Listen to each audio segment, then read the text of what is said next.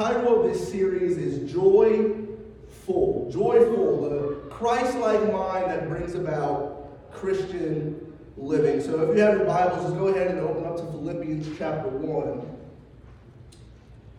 Philippians chapter 1.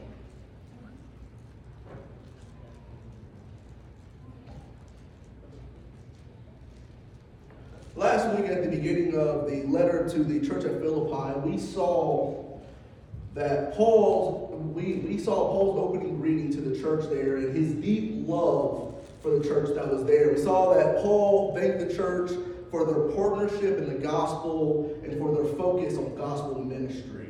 So as we continue this morning, Paul is going to move from that greeting to now he's going to begin to share with the Philippian church the things which have been going on in his own life.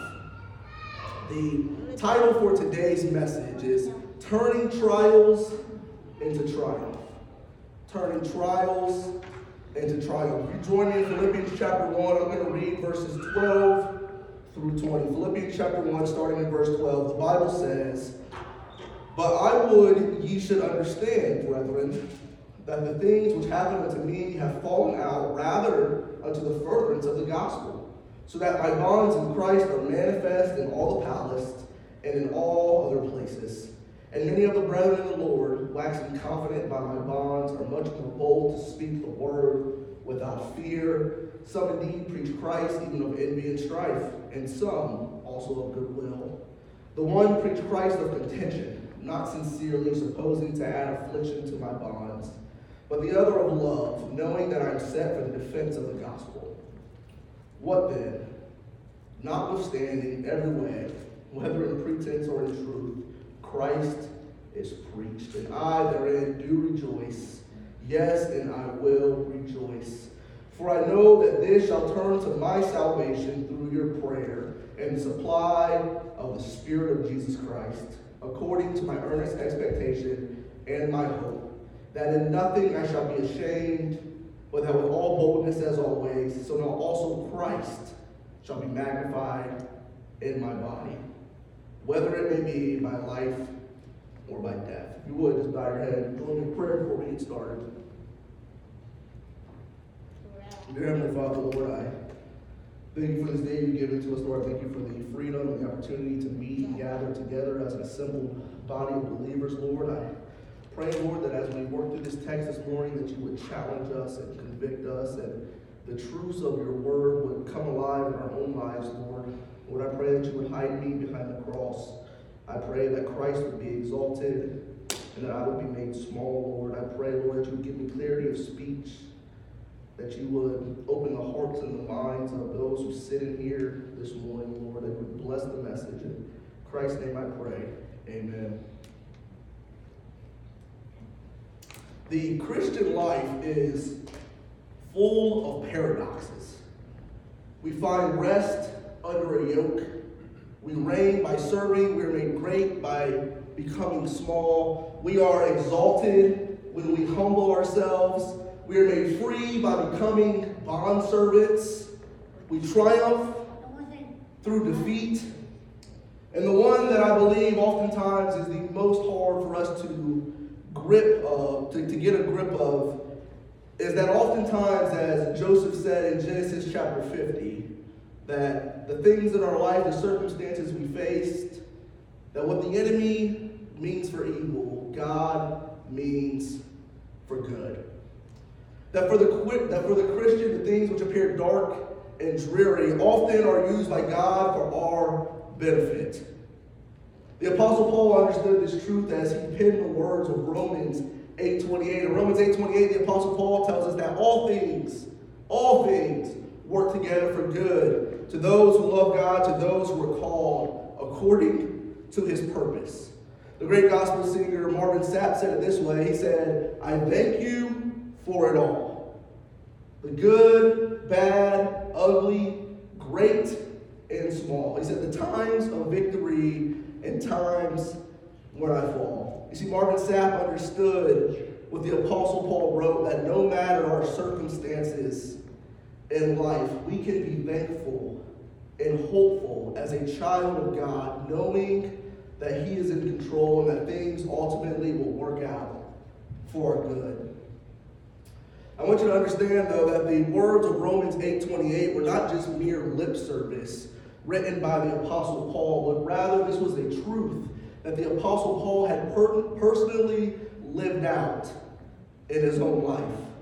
As we look at our text this morning in verses 12 through 20, I want us to see through example of the Apostle Paul how we can find good and bad, joy and sorrow, and how we can triumph over our trials. Look at verse 12 with me. In verse 12, we see that the enemy tried to silence Paul's ministry.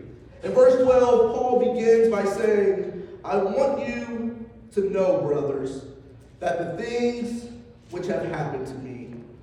See, the Apostle Paul was no stranger to suffering. In 2 Corinthians chapter 11, Paul gave us some of the suffering that he had sustained himself. In verses 24 through 27, the Apostle Paul says, he says, From the Jews, five times I received 40 stripes minus one.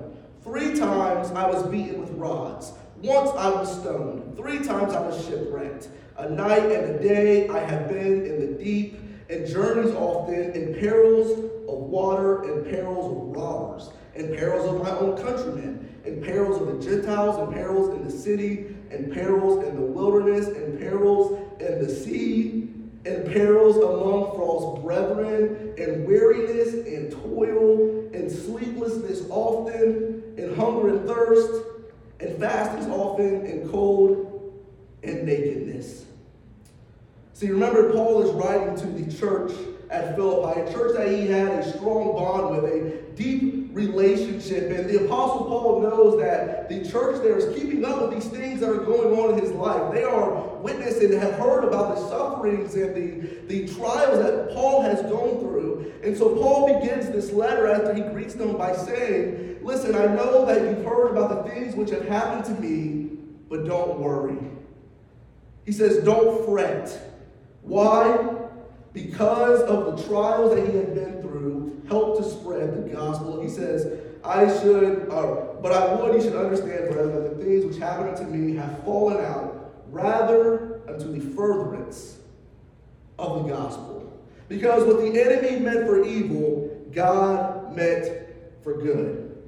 No doubt the Jews had Paul imprisoned, hoping that it would stop him from sharing the gospel message. Now in chains, they figured that the Apostle Paul would no longer be able to go on these missionary journeys and travel to these different areas sharing the good news of Jesus Christ. They thought that this would be able to stop the evangelization, the ministry that the Apostle Paul had. But Paul tells the church at Philippi what they tried to stop, God expanded. He says, Because of my chains, the gospel has now gone to areas, it has now gone farther than it ever would have without them.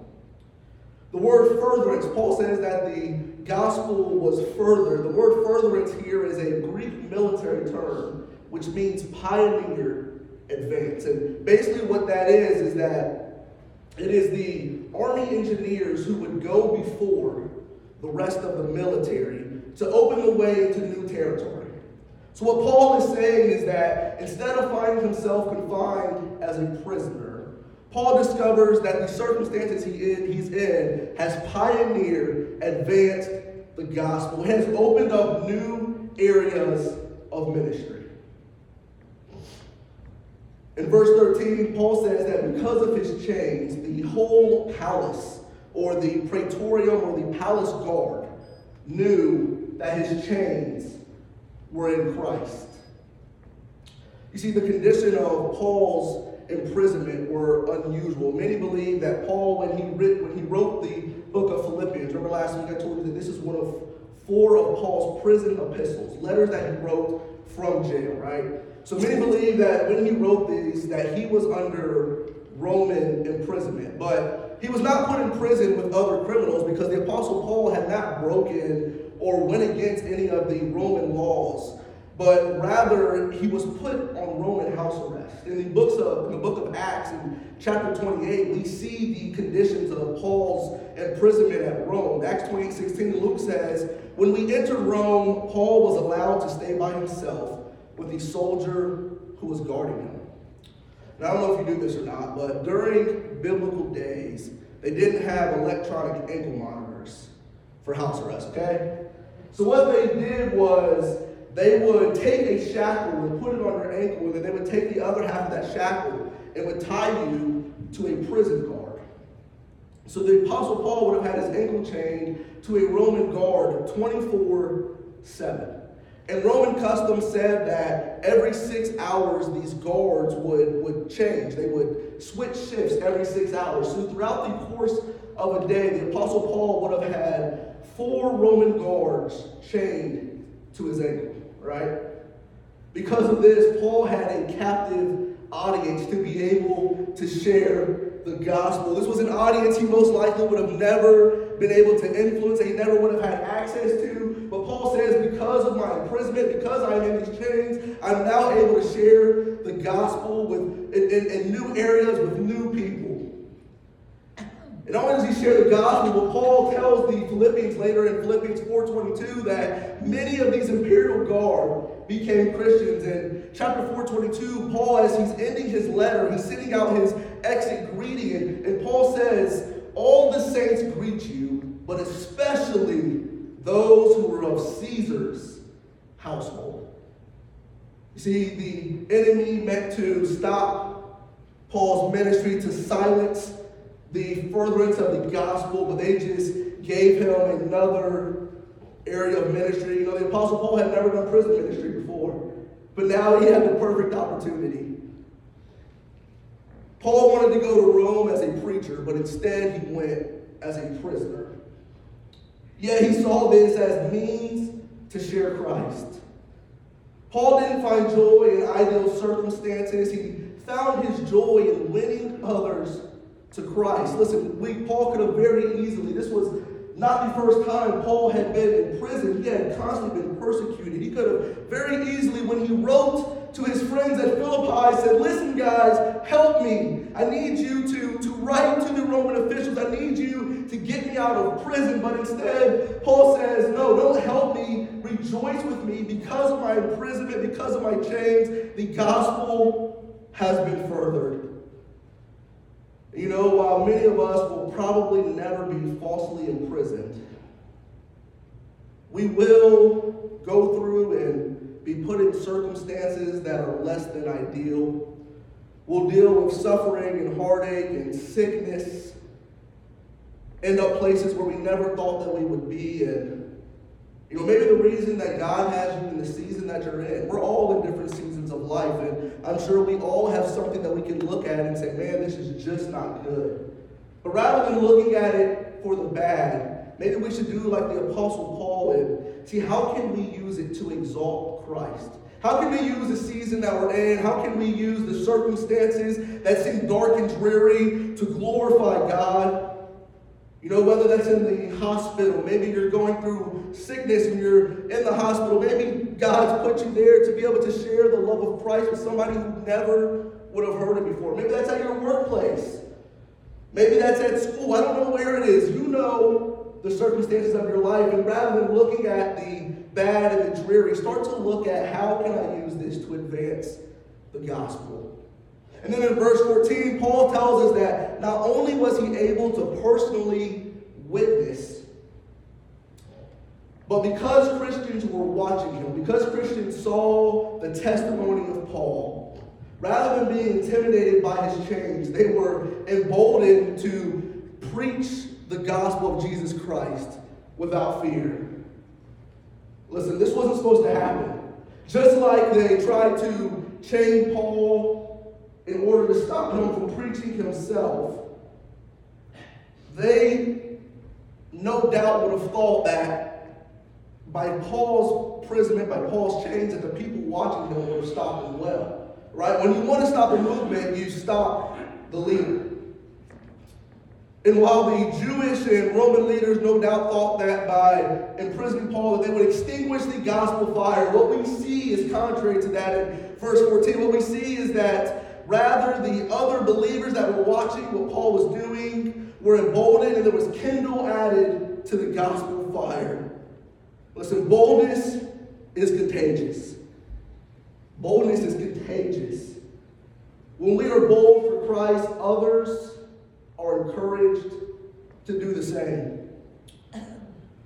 When you proclaim to be a Christian to the outside world, they are constantly watching you. They're constantly seeing how are you going to react to this situation? How are you going to maintain your joy? How are you going to continue it? As these Romans citizens and these Christian converts that were in Rome watched Paul, they saw that Paul had something that was the real deal. And because of that, they were encouraged. Because of that, they said, listen, even if it means persecution, I want what he has. And you know, the challenge for all of us is that even if maybe there's not somebody from the outside that's watching you, those of us that have families, your family is watching you. Your children are watching you. Your grandchildren, your nieces, your nephew, they're looking to see how mom and dad, how aunt and uncle, how grandma and grandpa respond to the circumstances that are put in front of them. Do they waver in their faith or do they stand strong because of Christ? As we then move on to verses 15 through six, through 17, we see that when the enemy realized that he could not silence Paul's ministry, he tried to sour his joy. Look at 15 through 17 with me. It says, Some indeed preach Christ, even of envy and strife, and some of goodwill. The one preach Christ of contention, not sincerely, supposing to add affliction to my bonds, but the other of love, knowing that I am set for the defense of the gospel. While there were many people who were emboldened to preach Christ through the witness and testimony of Paul, sadly there were some that did so with the wrong motive. Paul's difficulty spawned missionary zeal, which, which was based on two different types of motives. There was one who shared the gospel out of selfishness, and there was one that shared the gospel out of goodwill. Paul said that one group preached Christ because they knew that Paul was limited. They knew that Paul could only do so much now, chained in prison, and so they wanted to carry that mantle. But then he says there's another group that saw Paul's imprisonment as the means to gain popularity, as the means to gain a following. They saw the, the following that Paul had, they saw the platform that Paul had built, and they said, listen, now that he's out the way, it's time for us to sweep in, and it's time for us to get that fame, it's time for us to get that notoriety. They tried to hijack the moment, and rather than building Christ, they tried to build themselves. However, Paul tells us that although there were two different motives, they both preached the good news of Jesus Christ. They both preached the gospel message, the true gospel message. And before I move on, I just want to park here for a minute and challenge us and remind us that there are times when we can have the right message but the wrong motive. I'm sure that many of us in here can think of pastors and ministries that it seems like all they want to do is build themselves up. All they want to do is use the name of Christ for their glory, use the name of Christ for monetary gain. But rather than looking at others, I want us to ask ourselves the question why do I do ministry? Why do I serve? First off, I want to say that you can only ask this question if you are actively serving. listen, all Christians are called to serve. Peter says in 1 Peter 4:10, as each one has received a gift. Listen, all of us are given a spiritual gift when we are brought into the body. He says, as each one receives one of those gifts, minister to one another as good stewards of the manifold grace of God. So, first off, if you aren't serving, if you're not involved in some type of ministry, then start. And then for those of you that are serving, ask God what your motivation is for ministry.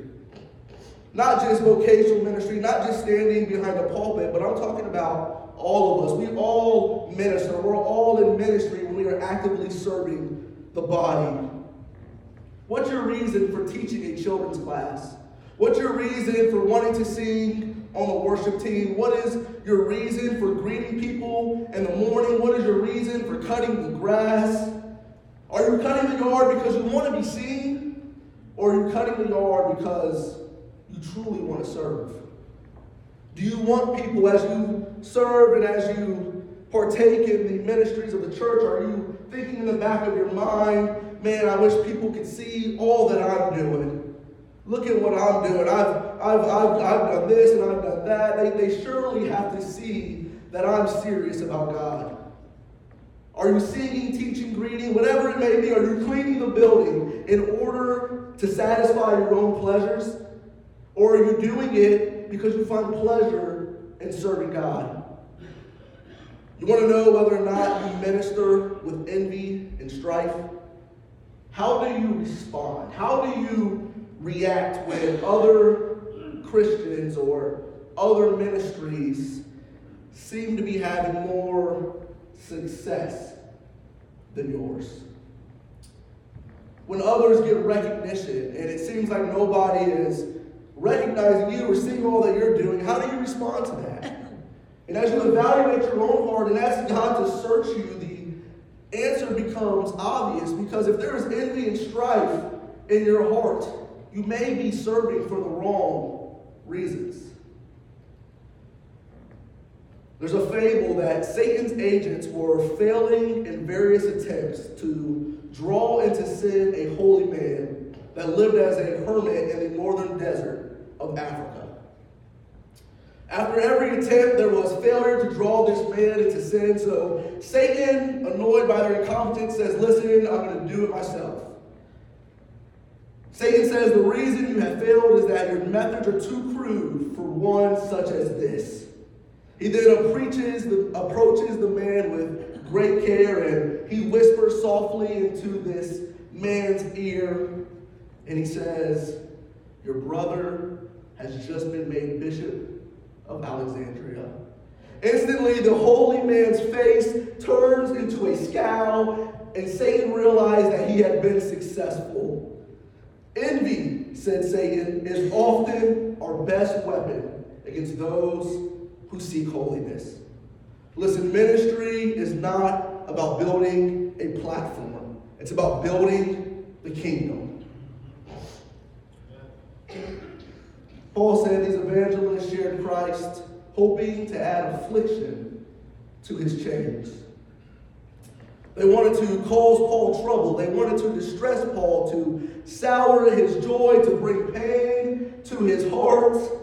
They figured that Paul would be upset seeing how they came in and stole all of his followers. But then, as we come to verse 18, we find that the opposite of what was intended became true. Look at verse 18 with me. Paul says, Paul says in verse 18, what then? Now what? There's, there's those who are evangelizing with the wrong motive. What does that mean for me? He says, notwithstanding every way, whether in pretense or in truth. That word pretense means putting on an act. It means that it's fake. So Paul says, whether there's people that are evangelizing just for the sake of putting on an act, or there are people that are sharing Christ out of truth because of a true love for God. He says, Christ is preached, and therein I rejoice. He says, What you meant to use to harm and discourage me, I am able to find joy in. And why, once again, is Paul able to find joy in the midst of discouragement, in the midst of suffering? Paul is able to find joy to see the light in the middle of the darkness because Christ is exalted. Listen to me, Paul cared more about Christ than his own glory. George Whitefield, the influential evangelist of the Great Awakening, decided to hand the reins of the Methodist movement over to John Wesley. John Wesley and George Whitefield both led separate sects of the Methodist unit, and they had a lot of strong disagreements. And Whitefield's followers urged him to take back his position of leadership. They warned him that if he let Wesley have the Methodist leadership, that Whitefield's name would be forgotten.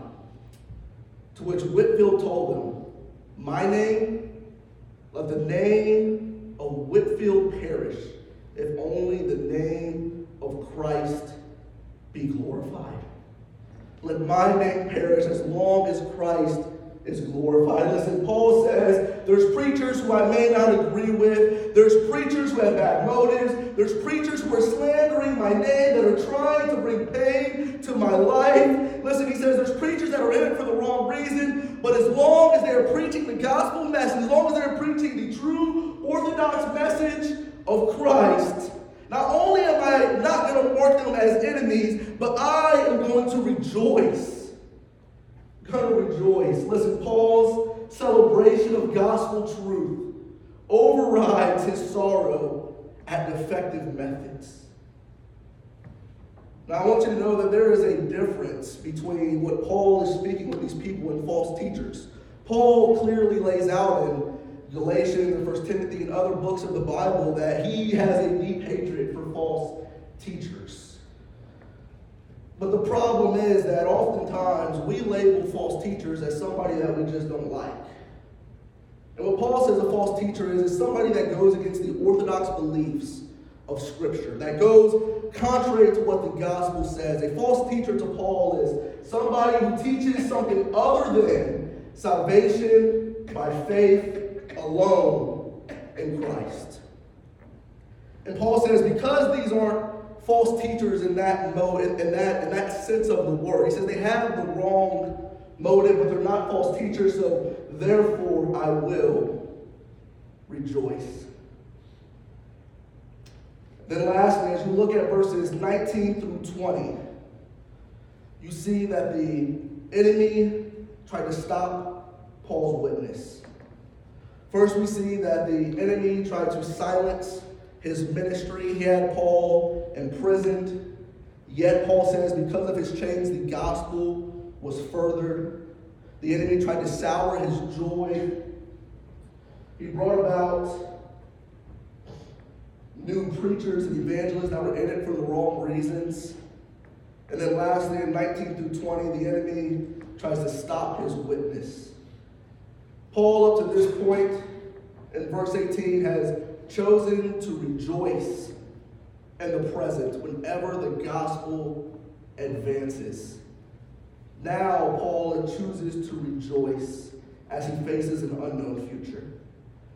At the end of verse 18, the end of verse 18 really goes into the beginning of verse 19. Paul says, I rejoice, and he says, Yes, and I will rejoice, for I know that this shall turn to my salvation through your prayer and the supply of the Spirit of Jesus Christ, according to my earnest expectation and my hope, that in nothing I shall be ashamed, but that with all boldness, as always, so now also Christ shall be magnified in my body, whether it be by life or by death.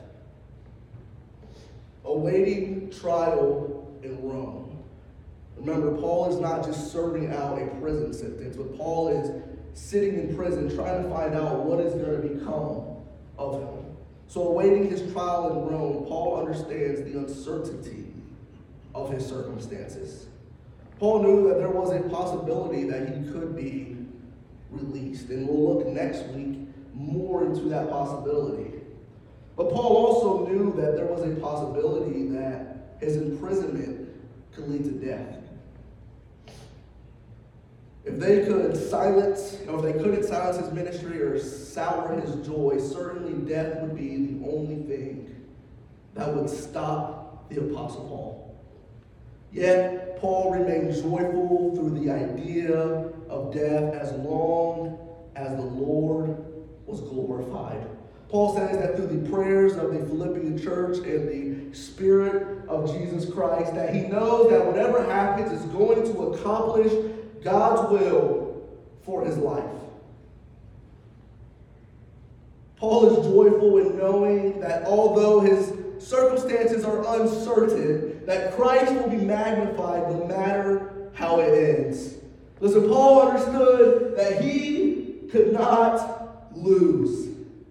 He couldn't lose. No matter what happened, his witness cannot be stopped. Paul says, listen, if, if I die for the sake of the gospel, Christ will be magnified. Paul knew that if he died as a martyr, there would be those behind him that would continue to take up the, the mantle, that would continue to be emboldened by his witness, that would carry on the gospel flame. But he also knew that if he was released, that Christ would be magnified.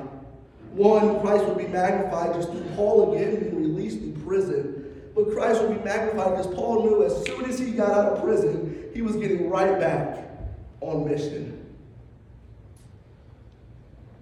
As I look at these words that Paul says in the heart of Paul, I'm challenged by the thought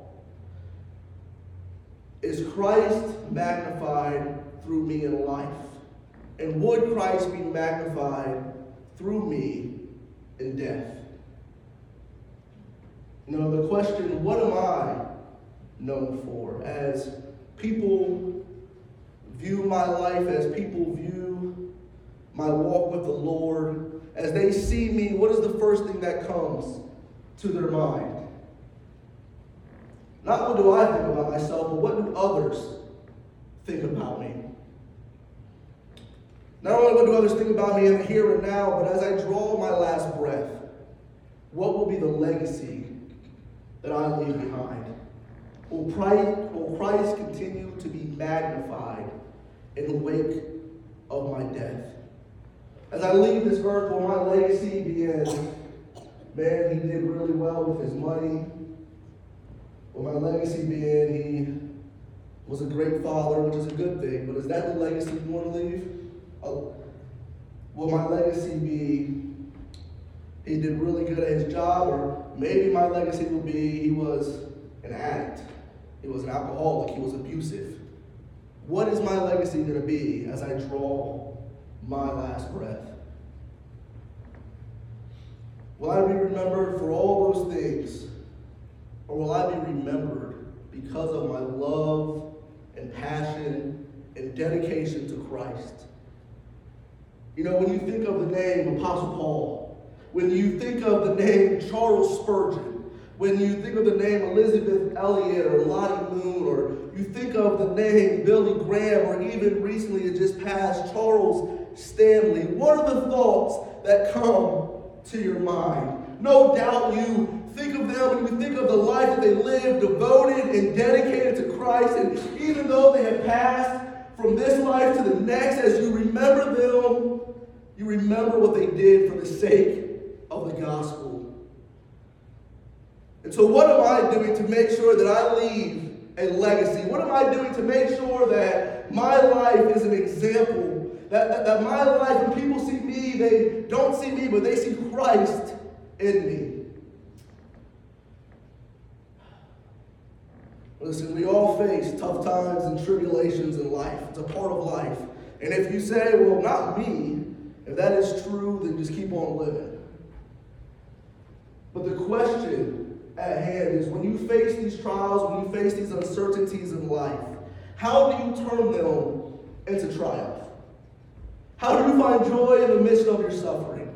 And the answer is this. It's the answer that the Apostle Paul held to, and the answer that is true for us today that the way to triumph over your trials is through the Christ centered, singular mind.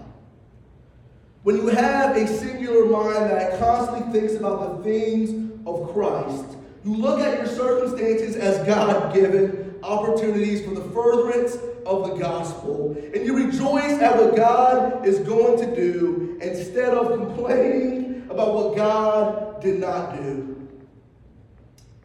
My question for you is where is your joy this morning? Is your joy in your circumstances? Have you lost your joy because of a diagnosis from the doctor? Have you lost your joy because of a relationship gone bad? Have you lost your joy because you have more bills than you have money? Listen, Paul's circumstances were grim. Paul was in prison. Paul was opposed. Paul was facing death. However, the Apostle Paul remained joyful because his joy was not found in his circumstances, but rather his joy was found in Christ. You will turn your trials into triumph when Christ becomes bigger than your circumstances. Listen, because what the enemy means for evil, God means for good. We head bow, eyes closed. Uh, the worship team come up. Dear Heavenly Father, Lord, I once again just thank you for the opportunity to open your word. Lord, I pray, Lord, if there